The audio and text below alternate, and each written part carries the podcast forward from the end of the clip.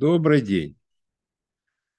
О чем забыл сказать Конституционный суд в одном из довольно знаковых своих постановлений и как э, развил его указания Верховный суд. Давайте поговорим об этом.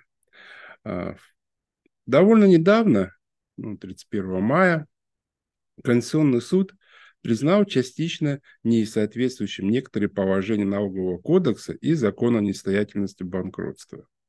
Вопрос касался уплаты налога на прибыль при реализации конкурсной массы, то есть того имущества, которое входит в конкурсную массу банкрота.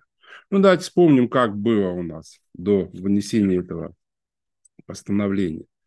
Значит, э, конкурсный управляющий, как вы помните, он исполняет еще обязанности руководителя должника. И все требования налогового кодекса в части сдачи э, отчетности, начисления налогов, уплатов текущих налогов, они никуда не деваются. То есть конкурсный управляющий должен также рассчитывать эти налоги, также бы уплачивать их налоги. И получалась ситуация, то есть э, управляющий реализует некий актив, который составляет конкурсную массу, у него, естественно, возникает, ну, получая денежные средства, у него возникает э, налоговое обязательство.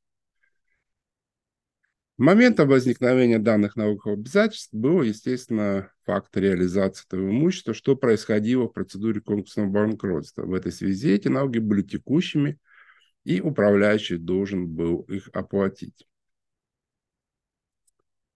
Проблема еще в чем возникала? В том, что когда идет обычная хозяйственная деятельность э, предприятия, да, ну, если вы как бы знаете, да, как начисляются налоги, а, то, то есть налог на прибыль, он не относится конкретно к имуществу, да, это налог на прибыль организации.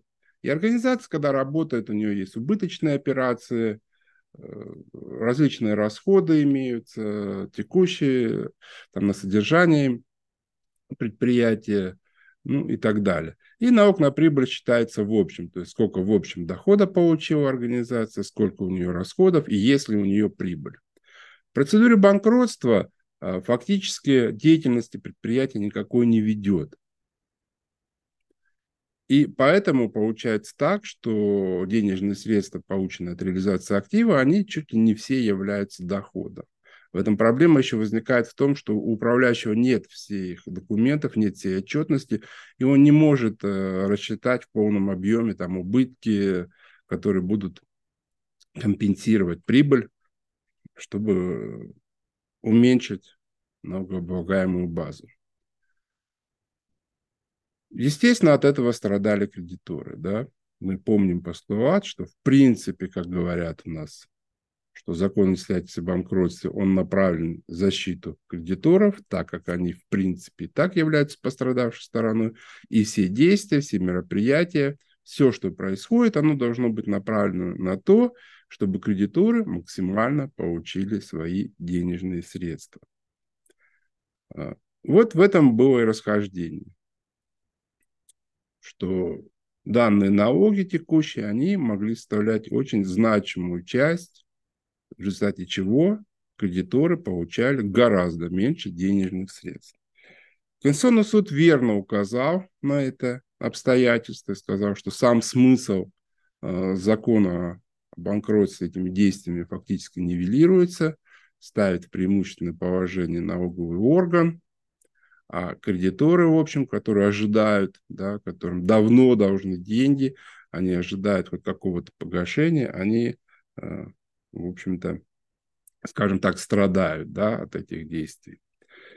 И э, считаю, что очень хорошо Конституционный суд в, этом, в этой части все это как бы разъяснил, объяснил и признал недействительными некие, некоторые положения налогового кодекса и закона связи банкротства именно в части э, определения очередности уплаты данных налоговых платежей. Э, был вариант тот, что данные налоговые платежи в принципе вообще должны уйти за реестр, да, то есть они будут погашаться только в том случае, если э, будут погашены требования кредиторов. Ну, я думаю, даже такой вариант в принципе наверное, был бы правильнее, да, с какой-то стороны, с позиции кредитора, с позиции пострадавших лиц.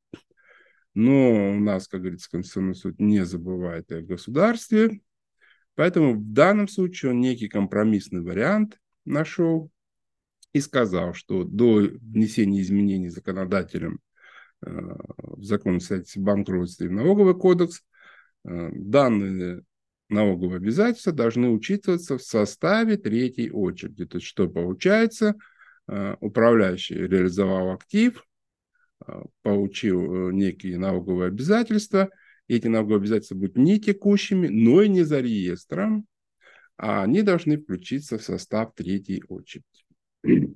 И все, Конституционный суд поставил точку на этом. Возник вопрос, возник вопрос, что вроде как это не точка, а запятая, потому что Конституционный суд не разъяснил процедуру, не разъяснил порядок включения этих требований, порядок их расчета.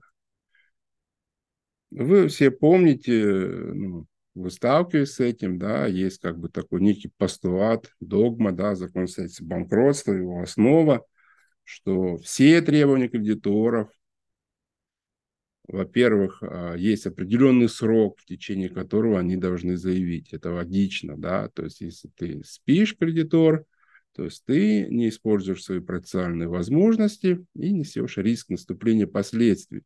Да, ты должен успеть, потому что нельзя затягивать процедуру бесконечно, да, и ждать, когда там все кредиторы будут появляться периодически.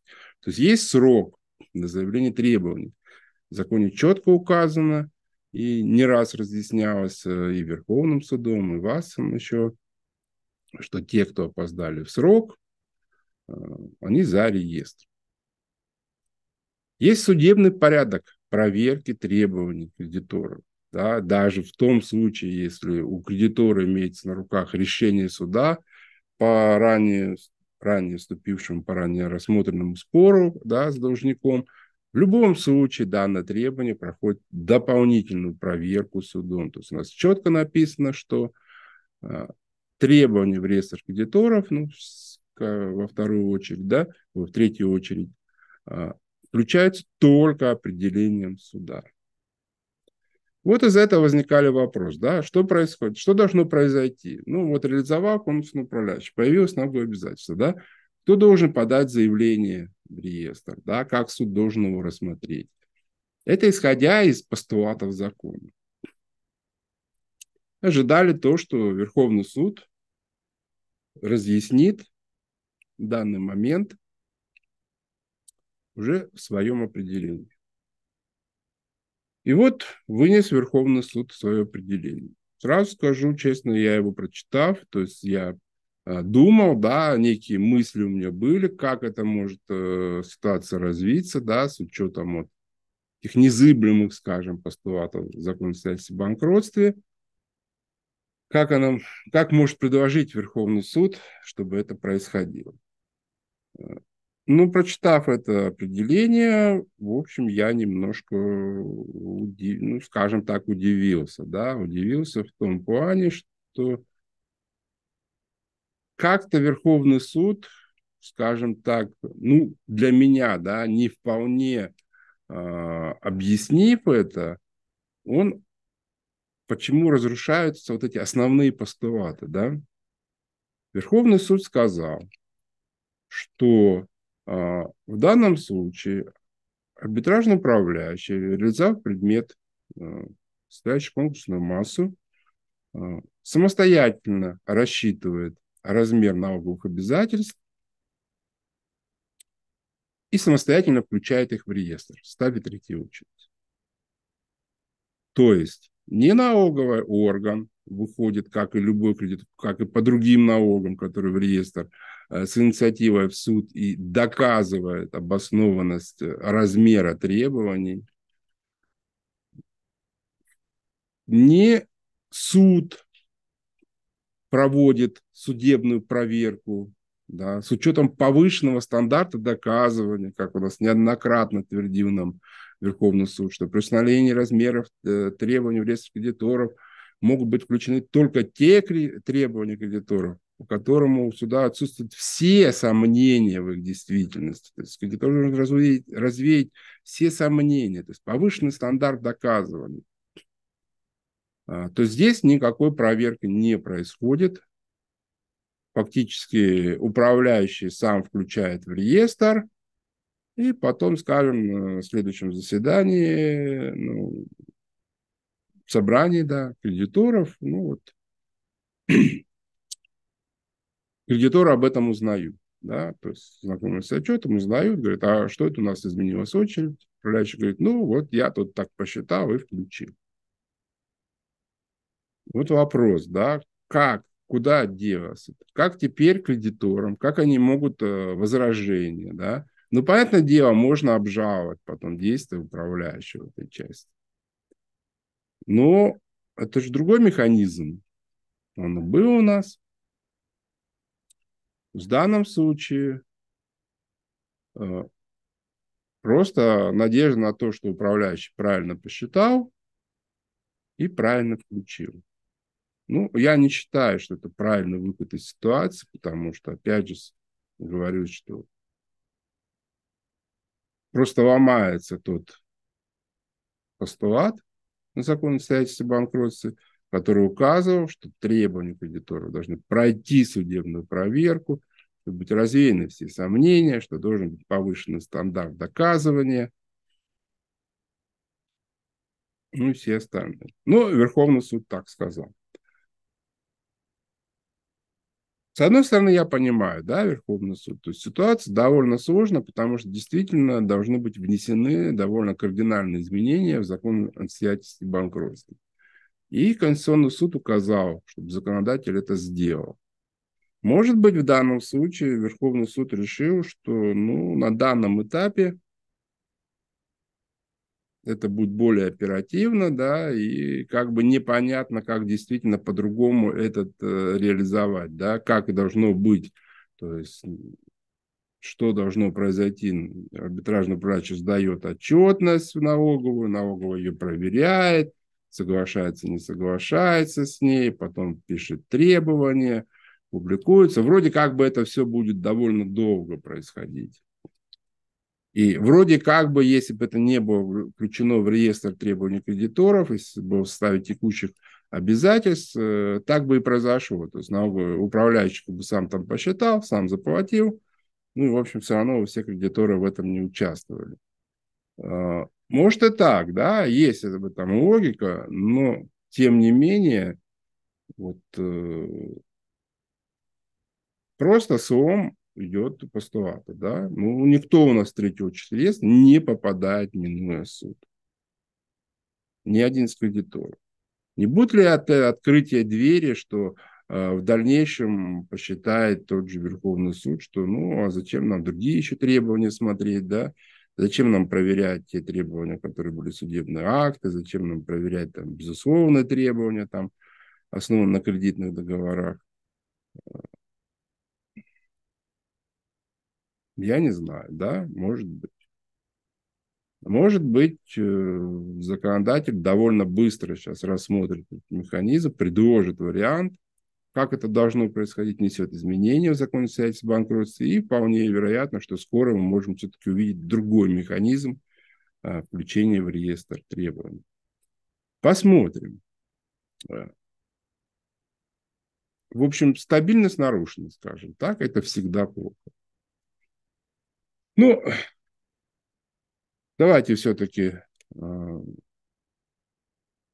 завершим наш, то, наш подкаст тем моментом, как все-таки сейчас должно происходить. Потому что многие из вас являются кредиторами, многие из вас э, являются арбитражными управляющими, э, имеют отношение к должнику. То есть забыли теперь, чуть, как говорит закон налогового кодекса. Что происходит?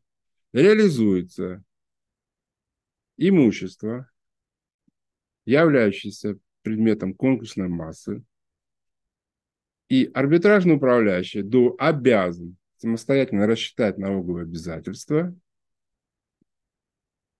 и размер налога самостоятельно включить в состав третьей очереди. Арбитражный управляющий не может уплачивать эти налоги, не имеет права теперь уплачивать эти налоги э, в качестве текущих. Он должен включить его состав третьей очереди. Поэтому он там появится. Поэтому кредиторы, смотрите, да, как у вас неожиданно, э, без какого-то определения суда, в реестре требований может появиться дополнительные требования, да, в результате чего, естественно, э, коэффициент удовлетворения изменится, то есть вы получите чуть меньше денежных средств. А, остался также открытым вопрос, вероятно, кто-то его сейчас инициирует, вероятно, также пойдет до Конституционного суда, как быть с другими налогами, да, как быть с другими налогами, а, то есть налог на прибыль вот как бы определили так. Но есть еще много налогов, которые а, как бы существует обязанность у арбитражного управляющего руководителя предприятия уплачивать в качестве текущих. Да? Ну, есть, понятное дело, социальные налоги. Я думаю, что их никто менять не будет, да, то есть они как подлежали уплате, так и будут подлежать уплате. А, но есть НДС, да, есть предприятия-должники, которые находятся на общей системе налогообложения, да, а, есть другие налоги, да, транспортные налоги, еще другие налоги. А, что скажет суд в дальнейшем по этому поводу? Я думаю, что мы это скоро дождемся. Ну, как всегда, завершая наш подкаст, предлагаю вам подписываться на наши каналы, которые находятся не только на стриминговых платформах, где размещается подкаст, но есть также у нас телеграм-канал, есть страничка ВК, на Дзене, естественно, мы присутствуем, и в Ютубе. Везде вы нас найдете. Название канала абсолютно одинаковое. Спасение кредиторов, дело рук самих кредиторов. И обращайтесь к нам за консультацией. Всего доброго. Удачи вам.